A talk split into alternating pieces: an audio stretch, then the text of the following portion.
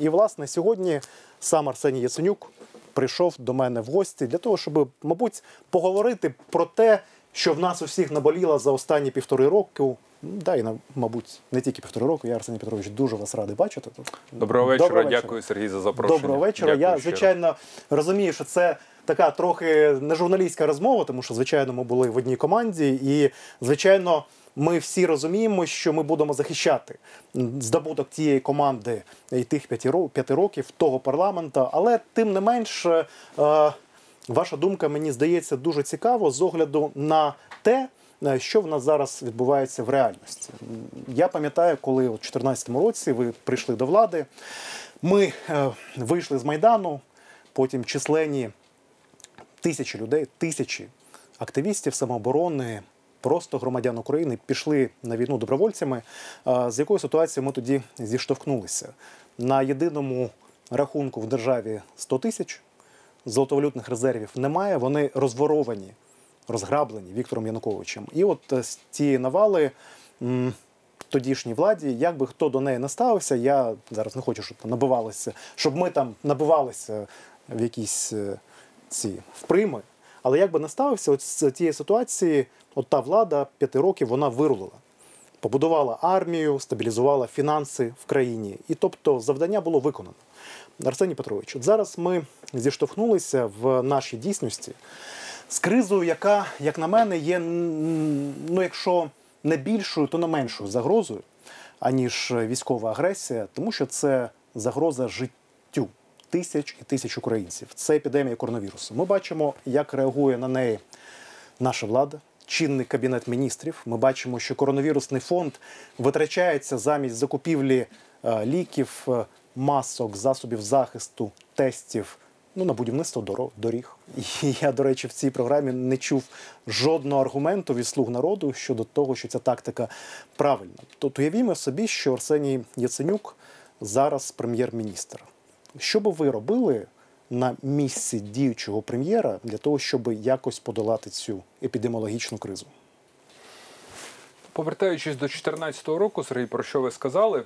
Що це може бути розмова у нас не тільки журналістська. Я скажу, що ті здобутки, які були, це не тільки здобутки нашої спільної команди. Це ж були здобутки тих 22% українців, які проголосували тоді за нашу партію, які повірили, і ми йшли тим шляхом, щоб реалізувати їхню довіру. Тому всі перемоги це спільні перемоги. Всі поразки я завжди беру на себе. Всі помилки це мої, тому що я тоді був лідером, і це природньо. Треба брати на себе відповідальність. Якби сьогодні говорити про те, що треба було зробити, що не треба було зробити, можна було багато чого Я б дискутувати. навіть додав, що в принципі ті перемоги це несамовита е, така енергія всього українського народу, який пішов, і ми, я пам'ятаю, інколи і здивувалися, от, наскільки віддано пішов захищати нашу землю. Це був А тому, що ми всі порив. вірили. Ви згадайте тоді, скільки у нас енергетики було, скільки у нас віри, скільки у нас сили, скільки у нас духу було. Ми тоді встояли проти Путіна, проти Росії. І е, це те, що зараз не вистачає. Ви знаєте, от ми перейдемо зараз до ковіду. Ковід це інфекція. Інфекція чіпляється коли? Також вона чіпляється тоді, коли імунна система слаба. І я себе часто ловлю на думці про те, що імунна система наша, як української нації, ослаблена зараз. Ми перестали мріяти, ми перестали вірити, ми перестали горіти, так як ми горіли раніше. І значна частина в цьому провини це оцих технологій, на які ми сьогодні купилися. Більша частина населення України. Я думаю, що ми до технологій дійдемо, там опитування і все інше. Але сьогодні країна стоїть е, перед ну, неймовірним ще одним викликом. Якщо в 2014 році у нас була війна і видимий ворог, і він сьогодні існує. Цей фронт до сьогоднішнього дня існує. Його ні в якому випадку нікому не вдасться заговорити, в тому числі сьогоднішній українській владі. А то вони у них вже перемир'я. Хлопці, від перемир'я до миру, причому миру на українських умовах. Така довга дорога. А ви ще навіть не стали на ту дорогу. Тому перемир'я це те, що повинен був Путін зробити ще в 2014 році, коли Порошенко підписував перший Мінськ. Е, тут Нема чому аплодувати, крім того, що хоча б зроблений перший крок під міжнародним тиском, що росіяни не вбивають українців. І це перший фронт. Я додам, що обстріли тривають. Все, Е, все ж, все ж таки. Обстріли, звичайно, тривають, але е, чи їх менше, так менше. Чи є це великим досягненням? Та це взагалі була передумова мінської угоди. Передумова. З цього повинно було все починатися. Припинення обстрілів Росією української території. І цей фронт існує, він не закритий більше того. На цьому фронті Росія далі планує наступ. І тут з'явився другий фронт. Другий фронт це невидимий ворог. Це коронавірус. І цей другий фронт е, охоплений у всьому світі. Стандартна відповідь про те, що так, коронавірус розповсюджується всюди. Я сьогодні дивився статистику. Е, Французи ввели локдаун. Ну, закриття, скажімо так, е, бізнесів, тобто посилені заходи, е, пандемічні заходи. Берлін так само ввів, Лондон так само ввів. В Польщі я подивився цифра 8 тисяч на день. Сьогодні вранці показало захворюваності. В Україні 5 тисяч плюс. Але я ні в якому випадку не піду тим шляхом, щоб списувати все на загальну тенденцію. Загальна тенденція є всюди. Але ключова тенденція в Україні сьогодні це безвідповідальність сьогоднішньої української влади. Тому що ну, діяльність української влади сьогодні вона не відтримує жодної критики. Ну що повинен робити прем'єр-міністр? Я для справки, вибачте, додам, що в Польщі статистика вища, але там робиться, робиться в два рази більше тестів. А в нас система не побудована взагалі. Ви дуже вірно зараз внесли правку. Тому що одна історія, коли зробили умовно тисячу тестів і виявили, а інша історія, коли виявили 100 тисяч тестів. І така сама тенденція і в Сполучених Штатах. Тобто кажуть, чим більше тестують, тим більше хворіють. Ні, ні. Чим більше тестують, тим більше виявляють захворювань. Це дві великі різниці. Тобто, що б сьогодні влада повинна була робити? Не сьогодні, а тільки коли почалася пандемія. Номер один прем'єр-міністр країни повинен був очолити антиковідний штаб. І це щоденна робота. Це не поїздки відкриття дитячих майданчиків, це не участь в місцевих виборах, це не розповіді про реформи, яких не було і не буде. Це не піар, а це щоденна робота особисто прем'єр-міністра і всього складу уряду по декільком напрямкам. Номер один це знайти гроші. Гроші вони отримали від Міжнародного валютного фонду. Вони збільшили отакенно до 300 мільярдів дефіцит. Що природньо, тільки неприродньо, куди витрачають ці гроші. Якщо в країні пандемія, а ви замість того, щоб лікувати громадян країни і зберігати їхнє життя, відправляєте ці гроші на зовсім інші потреби, ніж збереження життя громадянина країни, ну це злочин. Е, тому перше це знайти гроші. Гроші знайшли. Друге використання. Коронавірусний фонд не міг використовуватись ні на будівництво доріг, ні на що інше, окрім лікарні, медикаменти, ШВЛи, доплати медикам, доплати всім, в тому числі і поліції, які забезпечують е, всю систему безпеки країни, е, закупівля антивірусних препаратів. От зараз я б на кінець то побачив, що Міністерство освіти, е, вибачте, охорони здоров'я України на кінець то зголосилось на те, що треба купити препарат Ремдесивір. Про цей препарат весь світ уже півроку розповідає. Виявляється, в Україні його легально взагалі не існує для того, щоб лікувати громадян. Тому е, витрачання грошей тільки туди могло йти. Е, третє, це погляньте, сьогодні міністр охорони здоров'я заявив, що в місті Києві, в Олександрівській лікарні, з 55 місць в ICU, це в реанімаційному відділенні, 54 зайняті. Це місто Київ. Місто Київ не 100 тисяч населення і не мільйон населення. З 55 54 місця в реанімації зайняті. Я переконаний, що вже 55. Сьогодні щойно, напевно, зайняли. Як можна було допустити до ситуації, коли країна не готова до такого росту е, захворюваності е, на ковід? Тому е, уряд в сьогоднішніх умовах проявив злочинну недбалість і безвідповідальність по відношенню до громадян країни. І коли ставлять на терези життя українця чи економіка, от давайте вибирати життя чи гроші. Ну, От що номер один повинно бути пріоритетом? Ну, звичайно, життя. І для того, щоб зберегти це життя, президент повинен був що зробити? Він повинен був покликати всі політичні сили, які беруть участь в місцевих виборах і які присутні в парламенті. Він повинен був бути медіатором і сказати: хлопці, це питання національної безпеки, це питання життя кожного вашого виборця, за ваш, який за вас голосує. Ви не маєте права на цьому спекулювати. Я вас прошу, давайте вийдемо спільно з однією політичною позицією. Перше, вірус існує, тому що ви ж погляньте, що значна частина населення ще. Е, не вірить в те, що вірус є. Не дивлячись на те, що сусіди хворіють, а далекі, далекі сусіди вмирають. Вірус є. Це номер один. Номер два. Жодні ваші політичні сили на місцях і в центрі не ставлять під питання діяльність центральної влади по тому, щоб цей вірус не розповсюджувався. І давайте оголосимо спільно план дій, починаючи від того, які заходи по обмеженню е, уряд буде пропонувати, і ви підтримуєте ці заходи по обмеженню. Ви як політики. Третє, я як президент пропоную економічний пакет. Тобто, спочатку ми зберігаємо життя громадян, а далі ми думаємо про те, щоб громадянам було ще за що жити в цьому житті. Економічний пакет на кшталт того, що, наприклад, сьогодні оголосив президент е, Франції е, Макрон. Вони додатково 1 мільярд. Євро ще дали на те, щоб підтримувати бізнеси, які ну в силу того, що локдаун закриваються. Загальний, до речі, бюджет у них 100 мільярдів. 100 мільярдів. Ну там правда Європейський Союз. Тобто я, як президент, гарантую це, що заходи по обмеженню будуть скомпенсовані фінансово.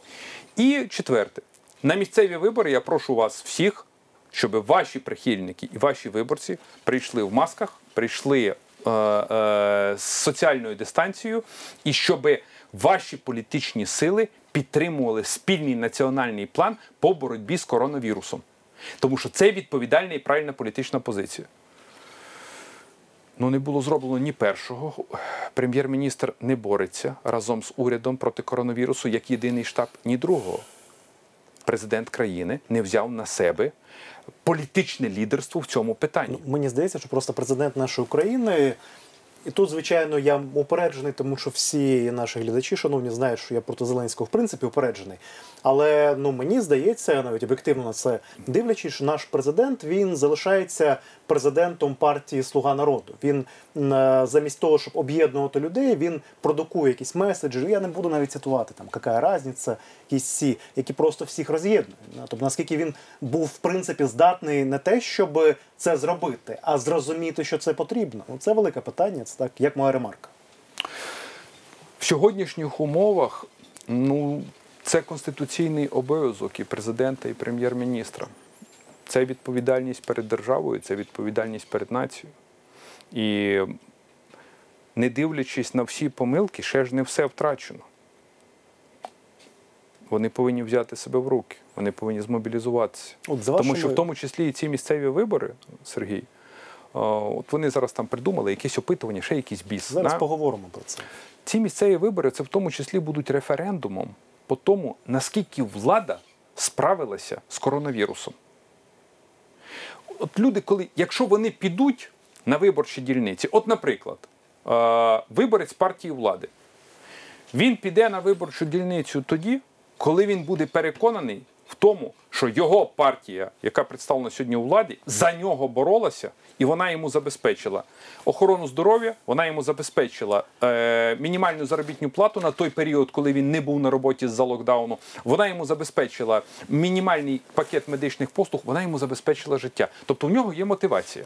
Арсеній Петрович, от, от ми кажемо про пакет послуг, про е, медиків. 25 мільярдів гривень з коронавірусного фонду пішло в будівництво доріг. От е, наскільки б цього вистачило для того, щоб е, от передбачити такі компенсато- компенсаторні механізми? Чи це велика сума для того, щоб забезпечити е, якусь підтримку економіки? І відразу ж під це питання, тільки давайте, мабуть, швидше трохи підемо, тому що ще багато дуже тем.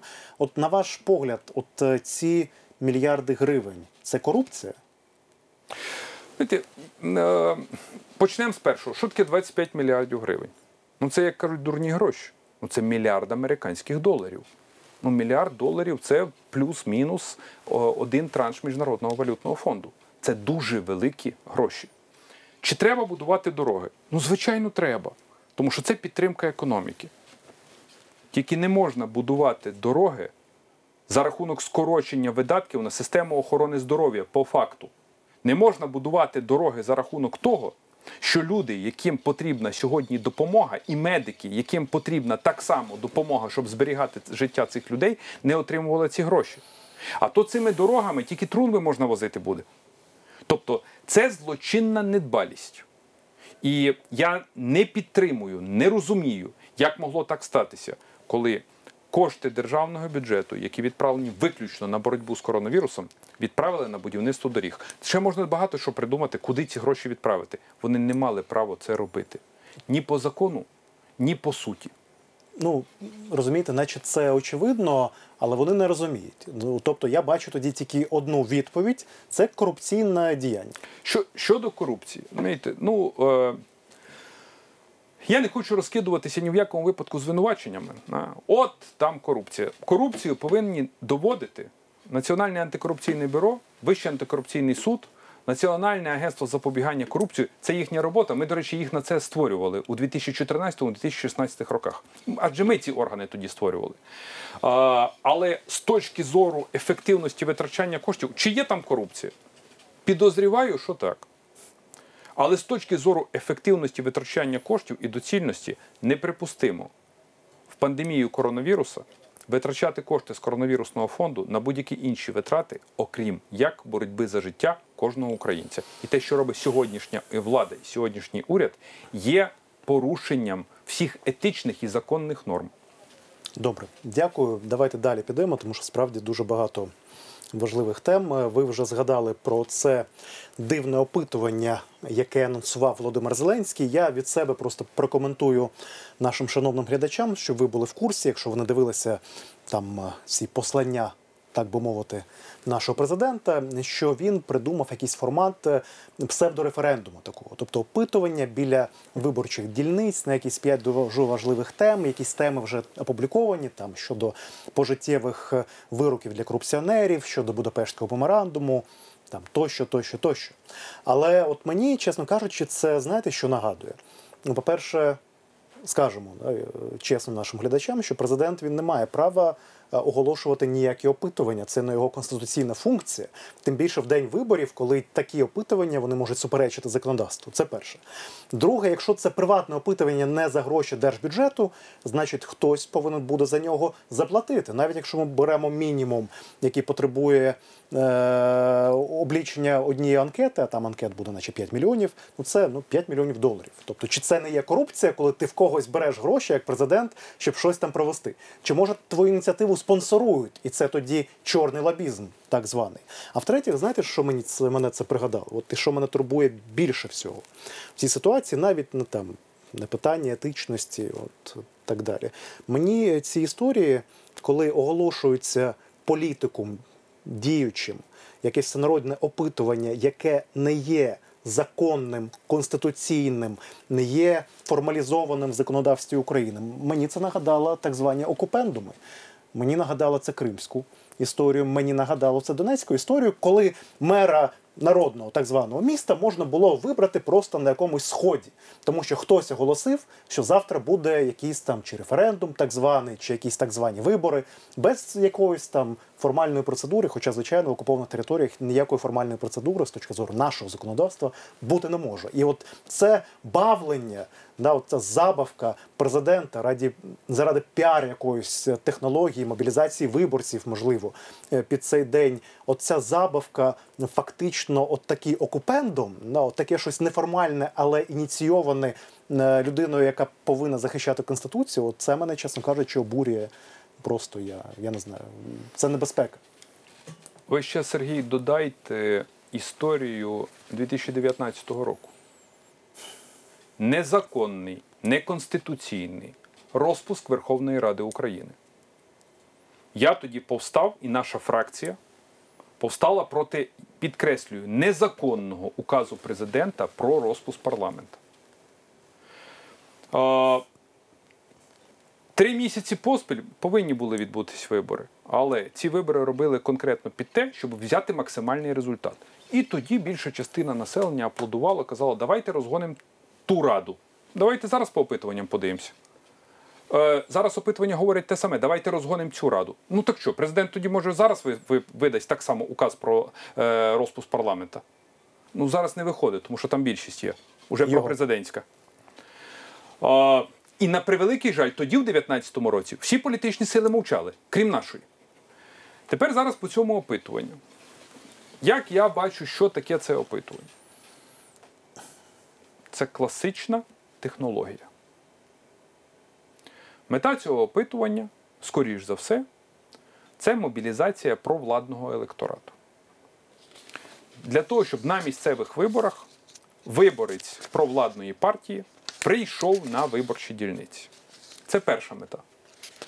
Друга мета це запустити питання, на які отримати завідомо уже зрозумілі відповіді.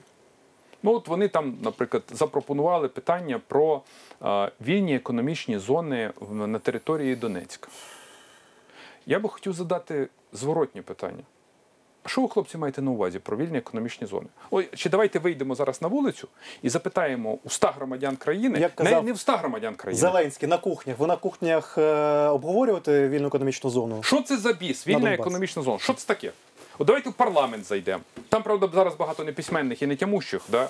От, от зайдемо в парламент і спитаємо, хлопці, а що таке вільна економічна зона? Що це у вашому розумінні? І яким боком вільна економічна зона може вирішити проблему російської військової агресії проти української держави? Так давайте в Криму теж вільну економічну зону. Був же закон у нас про вільну економічну зону. І потім- Ну давайте правильно. Потім його да. Ну давайте в Криму так само, в Донецьку, вільну економічну зону, і зразу нам Путін верне Донецьк, Луганський Крим. Це абсурд. Це Я би ще додав, що вільна економічна зона в тому просторі, в якому було фактично пограбовано українських власників. Підприємств фактично експропрійовано отак по більшовицькому. От е, все це устаткування, всі ці фабрики, приватні підприємства. Тобто, ну є- ми будемо торгувати з чим? От з чим? Я- Нас я з хочу- більшовиками, Я які хочу подивитися, Сергій, на цього і інвестора. М, От уявіть собі. Да? Хто прийде у вільну економічну зону в Донецьку, де стоїть ФСБшники і російські війська? Ну, якщо би так було все просто зробити, ну тоді би робили вільну економічну зону і в Абхазії, і в Осетії, і в Придністров'ї. Правда? І зразу би е, Придністров'я зразу би повернулося до Молдавії. Це не, абсолютно неадекватна, дурна ідея. Більше того, тепер йдемо далі. А взагалі, яка юридична вага цього опитування? Що це таке? Покажіть мені норму чи статтю закону. А хочу нагадати, що відповідно до Конституції всі органи державної влади діють у межах і у спосіб, визначений законом. Де в біса є така норма в Конституції чи в законі, що ми проводимо опитування? Президент ініціює таке опитування. Ну, це до чого? Хлопці, ви хочете опитування? Ну, у вас же є купа фірм. Ну витягніть з кишені гроші, віддайте їх в партію. Офіційно, до речі, проведіть їх через політичну партію. Заплатіть за опитування, і ви отримаєте опитування. А це що таке? Чи ви хочете через це опитування потім провести легітимізацію якихось неконституційних рішень? Тому що це опитання не буде репрезентативне.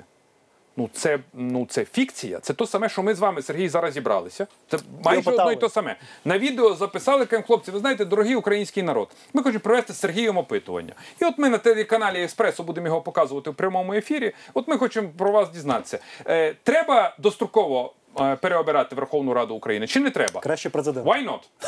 Ну чому ні? Я вам хочу сказати, я вам хочу сказати, що якщо ми Сергій з вами запропонуємо таке опитування, ми вже знаємо результат цього А якщо ми один одного питаємо, так 100% знаємо. Ну що ми отримаємо результат опитування, що да, її треба переобрати. Це зрозуміло. Дальше От чи, є, чи є загроза як факту от самої державності в такому діянні президента, коли він ініціює неправові якісь опитування? Чи це, чи це розмиває ткань? е, Тканину держави як такою. Ну завтра я не знаю, Медведчук піде щось оголосить, що він опитування на 5 мільйонів проводить. Ні, ну він вже вакцину, бачите, закупає. Ну, Медведчук це- вже закупає російську вакцину. А? Тобто, це, це ще одна політична технологія. Ми зараз живемо в виключно світі політичних технологій, де е, ключові політичні гравці зранку до ночі думають тільки над одним: як здурити народ. Яким чином відправити меседж, щоб отримати найбільшу електоральну підтримку? Що треба сказати, щоб в цей конкретний момент здурити і отримати найвищий рейтинг? А що буде завтра, нікого не цікавить. а потім завтра все, все, все забудуть.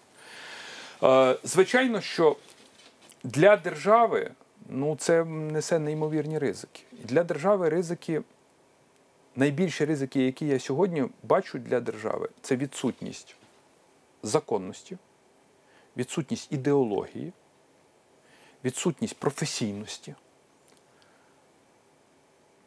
знаєте, відсутність духу патріотизму.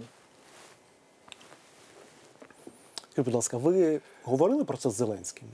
Ні. У вас були, були ні, якісь? Ні, ні. Я, я про це з Зеленським не розмовляв і е, йому є з ким говорити. У нього є його партія, у нього є його уряд, у нього є маса людей, які біля нього. І було би важливо. Йому випав історичний шанс. Ну, це історичний шанс. Розумієте, це взагалі це не просто історичний, це з одного боку це історичний Так. шанс, а з іншого боку, це неймовірна історична але- відповідальність. Але ми знаємо дуже добре, що такі історичні шанси можна використати в перші півроку, максимум рік. Потім все, воно розмивається. Ну це також така правда, А- здається. І він все, тобто все, ніякого шансу вже не залишилось. ще дуже багато часу. Ну, Ще дуже багато часу. Ще відповідно до Конституції 3,5 роки. Ще навіть не пройшло половину терміна. Це надто багато. І чи є можливість сісти, подумати і прийняти правильні рішення? Да, є. Але з іншого боку, от якщо це відчуття України, ну просто якоюсь спорідненістю інстинктивною, я не знаю, ну як от в нас усіх на Майдані, от чомусь, коли почався Майдан, і це добре пам'ятаю, от чомусь ми всі були там. Ну, Тому що це інстинкт національний. Він, він от так працює. От якщо цього інстинкту в людини немає, він не відчуває Україну, він не готовий захищати ці цінності. Ну чи, чи можемо ми говорити про те, що він сяде, подумає, ну щось з іншою людиною стане? Я не знаю, я до цього скептично ставлюся. Ви розумієте, е, мені легко дуже з вами про це говорити і стати на вашу сторону і сказати, що скептицизм. Да? І значна частина населення так само вважає. Але ми в тих умовах, де ми повинні сказати, послухайте, да, скепсис він існує. Ну але це глава української держави. Його вибрав народ. Він ще буде в офісі президента, принаймні, відповідно до Конституції 3,5 роки. Від нього і від його партії залежить ваше життя, моє життя і мільйонів тих людей, які зараз дивляться цей канал, всієї країни. Тобто це історична місія. Чи в стані він прийняти для себе рішення, що він цю місію виконає? В стані. Тільки треба сісти і це рішення прийняти. Давайте коротку відповідь, бо ми повинні йти на паузу на велику, і потім поговоримо про МВФ. Це, це дуже важлива тема. От такими діями. Того, він навіть зобов'язаний це зробити. Не те, що це, це обов'язок. Розумієте, це, ну, це, Ось ну це дивіться, відповідь на питання, навіщо ти народився? От я згоден. От я з цим згоден. Але все ж таки, чи несе загрозу конституційному ладу держави? От такі рішення про такі опитування, які ініціює Без- президент України. Послухайте, безспірно. Е, перше рішення президента було указ про розпуск парламенту. Я підкреслюю, незаконне, неконституційне. От вони як стали на цю дорогу у 2019 році, вони їдуть по цій дорозі до Тобто Наразі сьогоднішнього дня. Зеленський не є гарантом української Це конституції. неприпустимо, щоб президент країни приймав рішення, які не відповідають Конституції і закону української держави. Крапка. Я не знаю. Сказати про те, що це питання виживання нашої держави. Ну, я думаю, що це пафосно звучить, але це правильне визначення того, про що ми будемо говорити. Ми спостерігаємо дуже погані, е, дуже погані події навколо Національного банку України. Там є ціле нашарування того, що відбувається зараз з Нацбанком.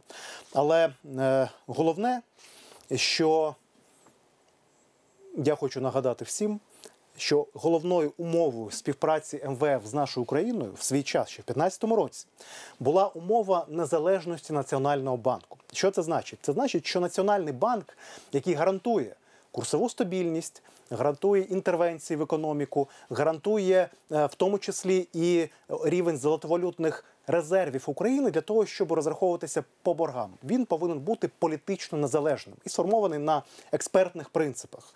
В принципі, от 5 років е, ця умова дотримувалась. А зараз почалися дуже дивні історії про я не певен, що ось незаконне, до речі, але з точки зору співпраці з міжнародним валютним фондом е, недружню таку подію, таке намагання звільнити останніх е, членів ради Нацбанку, правління Нацбанку, які не підконтролі, не підконтрольні чинній владі. Це пан Сологуб та пан Рожкова. Можна багато говорити там.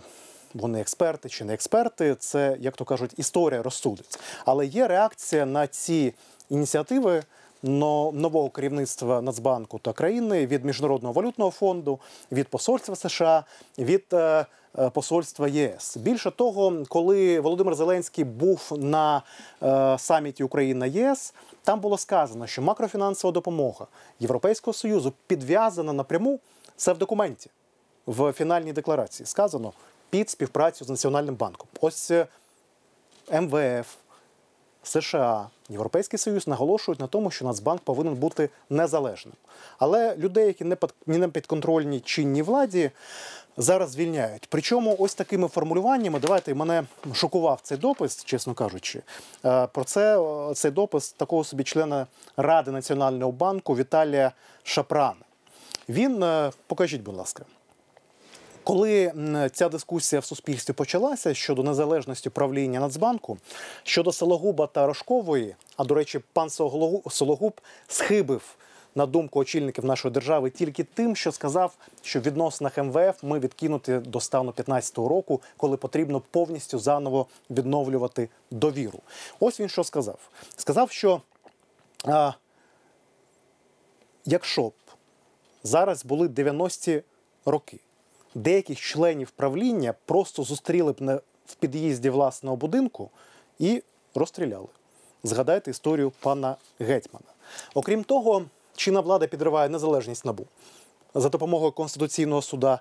І є багато донорів в наших питання щодо незалежності і професійності конкурсу на посаду очільника спеціалізованої антикорупційної прокуратури. От з огляду на всі ці події, чи можна сказати, що довіру США, ЄС та Міжнародного валютного фонду втрачено і грошей не буде?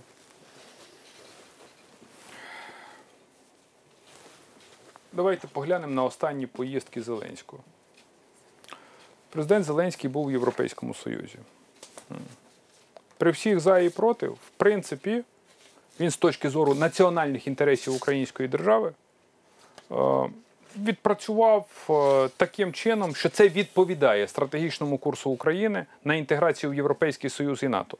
Як би там не було, але обставини чи його переконання, я думаю, більше обставини, е, зробили так, що він заявив і про членство в Європейському Союзі, і про членство в НАТО. Чи, чи правильно це для України? Так правильно. А, чи підірвана довіра? Точки зору політичної, да, от ми як політики, ну хотілося б, щоб була підірвана довіра. З точки зору держави, тут же треба вибирати. Е, Чи ми короткостроковий політичний інтерес переслідуємо, чи ми переслідуємо державний інтерес? Н- Ніхто ж не радіє О, цьому. Я переслідую державний інтерес. Чому мені, як колишньому прем'єру, невигідно, щоб була підірвана довіра до української держави з боку Європейського Союзу, НАТО, Світового банку, Міжнародного валютного фонду? Якщо вони відвернуться від нас, я знаю, в чиї лапи ми попадемо. Володимира Путіна. Ми це проходили не один раз. І тут політичні сили, в тому числі, повинні робити так, щоб не дати можливості маневру, проросійського маневру сьогоднішній українській владі. Тому що я переконаний, що на ментальному рівні значна частина слух, значна, це гомо советікус. Я це чую, я це бачу. Але є інша частина, яка має якусь іншу думку. І тут е, в цій ситуації треба бути вкрай мудрими, не дати можливості їх загнати в проросійську пастку. Тепер щодо того, чи буде транш, чи не буде траншу МВФ. Вирогідність траншу МВФ я даю 10% в цьому році. Не, не, не двох, а одного. Одного всього на всього. Що буде означати, якщо не буде траншу МВФ? Якщо не буде траншу МВФ, у нас буде фінансова і бюджетна криза. Я не хочу вдаватися в подробиці, тому що це буде це треба на експертному рівні багато розповідати. Тобто, конкретно кажу, грошей не буде. І е, коли на передвиборчих гаслах у 2019 році тоді розповідали про те, що ми будемо без МВФ, ми будемо будувати там взагалі кардинально Чучки. іншу політику. Ну, Бог Чучки. знає ще. Е, що мене тішить, що а вони не відійшли ні на один міліметр а, з точки зору ідеології від тієї програми, яка була ще затверджена моїм урядом. У них тільки проблема у виконанні. І от, а якщо є проблема у виконанні, то є проблема в довірі. Тому політичні зовнішні сигнали і з боку Європейського Союзу, і з боку Міжнародного валютного фонду зараз позитивні. Але я знаю, що відбувається під столом. Під столом дещо інші емоції зараз вирують і в Брюсселі, і у Вашингтоні. Які? Е, Є відчуття того, що вже пройшло півтора року. Дуже багато запитань є, на які немає відповіді. Є відчуття того, що програма співробітництва да, може бути зірвана. Коротше кажучи, вірять чи не вірять, вони вже зараз задають питання: так ми віримо сьогоднішній владі чи не віримо сьогоднішній владі. А коли вже існує це питання, коли воно тільки стоїть на порядку денному, це Добре. вже означає про те, що вже довіра не на тому рівні, ні на якому була 12 Ну, я місяців так, тому. Я так розумію, що недовіра е, виникає тому, що щось обіцяють і не ну, виконують. це найгірше. От, ну, це, ну, це, це, ж було са- фактично по конкурсі на САП, Звичайно. по НАБУ. Це саме найгірше не тільки в стосунках з європейцями, американцями і світовими фінансовими організаціями. Це в першу чергу найгірше в людських стосунках. Ти або не обіцяй, або якщо ти сказав, роби. Е, і такий ефект є І сьогодні. не робить. Такий ефект є сьогодні. Тобто е, або недосказаність, або надто багато сказано, а не так вийшло. Ну так хотіли, щоб так було добре, але трохи не так вийшло. Е, воно і сьогодні підриває довіру до влади і до країни, і це може дуже дорого коштувати для фінансової, банківської, економічної системи Добре. країни От е, і для громадян країни. Тому що іншого джерела не існує. Якщо МВФ відвертається, я ще раз підкреслюю, всі кричали про те, що можуть жити без МВФ. Вперед, хлопці. Я не є найбільший фан Міжнародного валютного фонду. Тільки я вам скажу, що Міжнародний валютний фонд це ж не благодійна організація. Вони дають гроші в від 7 до 10 е, разів дешевше, ніж ми запозичуємо на зовнішніх ринках. І за це здешевлення кредитного ресурсу, який ми отримуємо, вони вимагають тільки одного реформ в країні, які роблять економічну, фінансову систему країни здоровою, банківську систему, систему соціального забезпечення здоровою. Тобто це нам потрібно, а не тільки їм. Е, і зараз без Міжнародного валютного фонду ну, іншого рецепту немає. Немає, немає заходу, є Росія. От наш, Окей. наш це вічний вибір. вам не здається, що можливо не сам Зеленський. Я не впевнений, наскільки він це розуміє. Чесно кажучи, я не думаю, що в нього є знову ж таки. Будемо чесні е, самі з собою. І щодо нашого президента, я не думаю, що в нього є план всередині от, е, його голови, що треба зірвати співпрацю з Заходом, з МВФ і піти до Росії. Ну ні. Відверто кажучи, ні.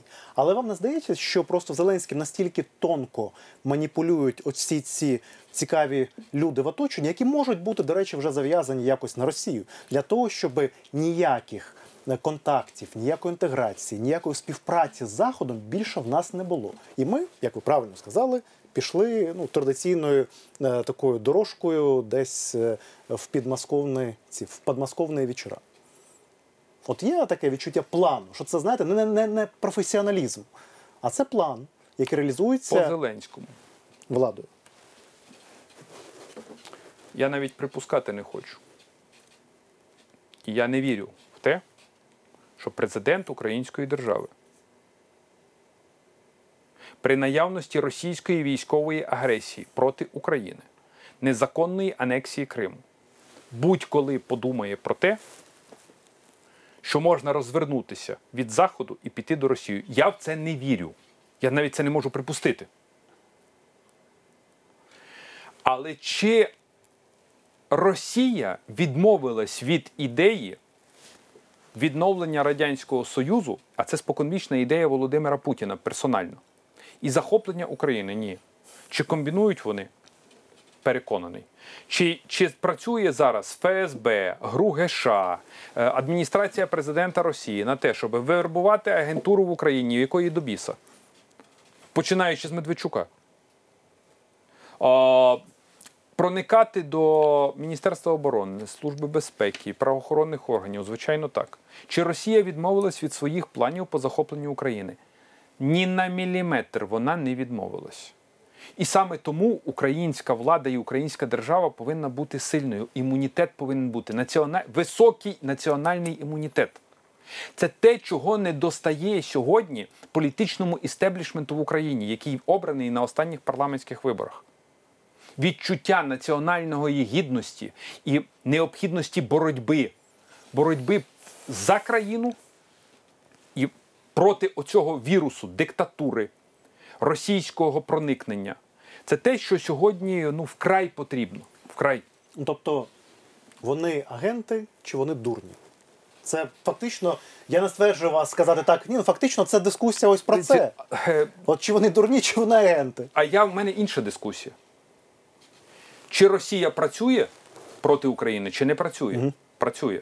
Чи Росія буде а, іти по шляху відновлення впливу на Україну, чи не буде? Буде. Чи Росія буде використовувати всі засоби і методи для того, щоб і дискредитувати українську владу, і провокувати тут громадянське протистояння, і захоплювати економічно-політично, і е, підривати довіру, про яку ви говорили, до України з боку Вашингтона, Брюсселя, Міжнародного валютного фонду і міжнародних фінансових організацій? Буде чи буде Росія підривати довіру всередині Європейського союзу і колоти Європейський Союз? Звичайно, тому що для Росії і для Володимира Путіна це його історична місія. Так він її собі намалював. Він не може змиритися з тим, що радянський союз розпався. Він це говорив на Мюнхенській конференції. І він поставив для себе цю мету. Чи можемо ми протистояти цьому? Звичайно, можемо. Ми це зробили в 14-му. І ми це зараз повинні зробити в 20-му. І зараз ця відповідальність лежить персонально на Володимиру Зеленському і на всій українській владі. Зараз ця відповідальність так само лежить на українській опозиції, яка не повинна дати жодного шансу українській владі звернути в інший напрямок, ніж Європейський Союз і НАТО. У вас є відчуття, що звертаємо? Ну, От мене- попри, де- попри Я, декларацію. я вам скажу, яке в мене є відчуття. На, навіга, наві, навігатор барахлить. Розшифруйте. Ну, немає чіткої визначеності. Слова правильні. Слова правильні, поїздки правильні. Не кожна дія дає мені впевненість, що слова підкріплені реальною дією. Окей, от е, зараз ми, Хочеться вірити, але недостатньо аргументів. от зараз ми втратимо підтримку заходу. Ми не маємо права її втратити. Я вам Нема- зразу, я зразу немає. відсікаю. Немає. Да. Ж Це не, ну, тому що це поразка. Але ж, на це жаль- на жаль, ви не прем'єр. Ні, це поразка, це поразка України. Це поразка у війні Так. з Росією. Це поразка. Згоден. Це поразка української державності. Ну, Я от не розумію просто всі ситуації, наприклад, з МВФ. От їм кажуть, нашій владі, слухайте, хочете за стіл, помийте руки. Вони обіцяють, будемо мити руки, помиємо навіть шию, навіть вуха вимиємо. Потім це не виконують і намагаються сісти за цей стіл. Їм відмовляють один раз, два рази, три рази, і вони продовжують не виконувати. Тобто, я знову ж таки повертаюсь до цієї дихотомії. Ну тобто, або в людей є якась ідея, як вони будуть з цього викручуватись, з економічного колапсу, з зриву е, довгострокових е, відносин, контрактів, контактів міжнародних, санкцій під питанням. Ну або просто вони під впливом агентури. Я не бачу, тобто тут ніяку рацію, тому що я не розумію, про що вони можуть думати, коли от ну сідають вони там ввечері, от не дасть нам МВФ грошей. От не дали. І що ми робимо? Ну, Я думаю, друкуємо. Я поки чув рецепт, друкуємо гроші. От єдиний рецепт, який я чув. Я думаю, Сергій, все набагато простіше. м, теорію змови залишимо осторонь, я думаю, що все набагато простіше. Все лежить в площині просто в відсутності професійних якостей, просто у відсутності політичної волі, просто у відсутності організації процесу. Тому що ну, цим треба щоденно займатися. Це рутинна, нудна, важка, невдячна робота. Щоденно працювати з урядом, з членами парламенту, е, ходити в парламент. Ви згадайте з 2014 року, що, що відбувалося. Да? Там же ж у нас були отакі клеші. Тобто це була ну, така боротьба за кожний законопроект. Тому що е, ти виходиш, кажеш, що ця реформа потрібна. Ну а низка депутатів кажуть, ви знаєте, да, а ми вважаємо, що вона не потрібна. Їх треба переконати, їх треба інколи переламати. І це треба було робити. Тому я думаю, що тут лежить дещо іншій площині. Якось воно, типу, само пройде. Ну, якось вирішиться, а воно не вирішиться. Це сніжний ком. І він зараз, зараз цей сніговик набирає оберти, набирає, набирає, набирає. Вони, вони півтора року проїхали ще на запасах з 2014 року, ще на, на, на бюджетній дисципліні 2014 року, на, на е, зменшенні бюджетного дефіцита, на реформі енергетики, на реформі соціальних стандартів, е, на, на тих заходах, які створили подушку. Е, Подушка здулась. Треба надувати по-новому. А для того, щоб надувати, треба мати здорові легені. Хлопці, дихайте ще у вас є все на столі, всі можливості є. І тут м, м, Міжнародний валютний фонд це один з елементів. Набагато ширше треба дивитися. Набагато ширше. А набагато ширше це в першу чергу на позиціонування української влади серед всіх членів країн Європейського Союзу. Стосунки української влади з чинною адміністрацією і майбутньою американською адміністрацією. Це публічна комунікація. Е, Це в тому числі і дуже жорстке позиціонування проти Володимира Путіна і Росії, щоб було Але якщо зрозуміло. заглядають Путіну в очі і на щось розраховують, Там, яке жорстке дивіться, там, ну крім, немає. От, там от крім вбивства, там немає. крім вбивства і захоплення України, ви нічого не побачите в очах Путіна. То може Зеленський щось бачив, зрозуміло. про це каже. Це вже йому, зрозуміло. Йому ні. Е, Він, до речі, коли виступав в Організації Об'єднаних Націй, я пригадую, він заявив про російську військову агресію І проти ми от знаєте, України. в чому дві хвилини залишаються, от треба просто Знаєте, накал. я Але цій знаєш, знаєш, знаєте, вибачте, от що мене просто, ну просто я шокований, що ми вже заяву президента України, країни, яка воює шостий рік з Росією, в якої анексували територію, ми вже сприймаємо. Заяву президента України, ось такої країни, постійно в війні, про те, що Росія агресор як свято. Тобто, і це ж new normal такий, це нова нормальність, коли ми радуємося, о, сьогодні він не здав нас Путіну, яке щастя. І оце для мене просто, я просто навіть не знаю, як це коментувати і які емоції тут передавати. А він не може цього зробити.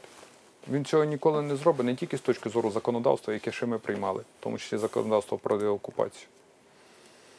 Сотні тисяч військових, ветеранів, волонтерів, які з зброєю в руках боронили і борють українську державу, не дадуть можливості здати Україну Росії, не дадуть можливості на капітуляцію. І ота заява, не знаю кого, про скорочення української армії. Арахамія. Ну, Ну, не знаю. Їх там багато. М, ну, я думаю, що традиційне слово про те, що якщо будемо, не будемо годувати свою армію, будемо годувати чужу, але це набагато глибше. На таку заяву повинна бути негайна реакція глави держави, прем'єр-міністра з наступним текстом. Україна ніколи не зменшить ні на одну гривну фінансування українських збройних сил. Наш пріоритет номер один це українська армія, і українські вояки. Не Але- тільки на але фотографіях, Немає. Заяв немає. але в заяві і в дії. Тому Україна зовсім інша. Україна дуже сильно змінилася за цих 6 років. Ніхто не дасть можливості капітулювати. Цього не буде. І я переконаний, що президент України це чудово розуміє.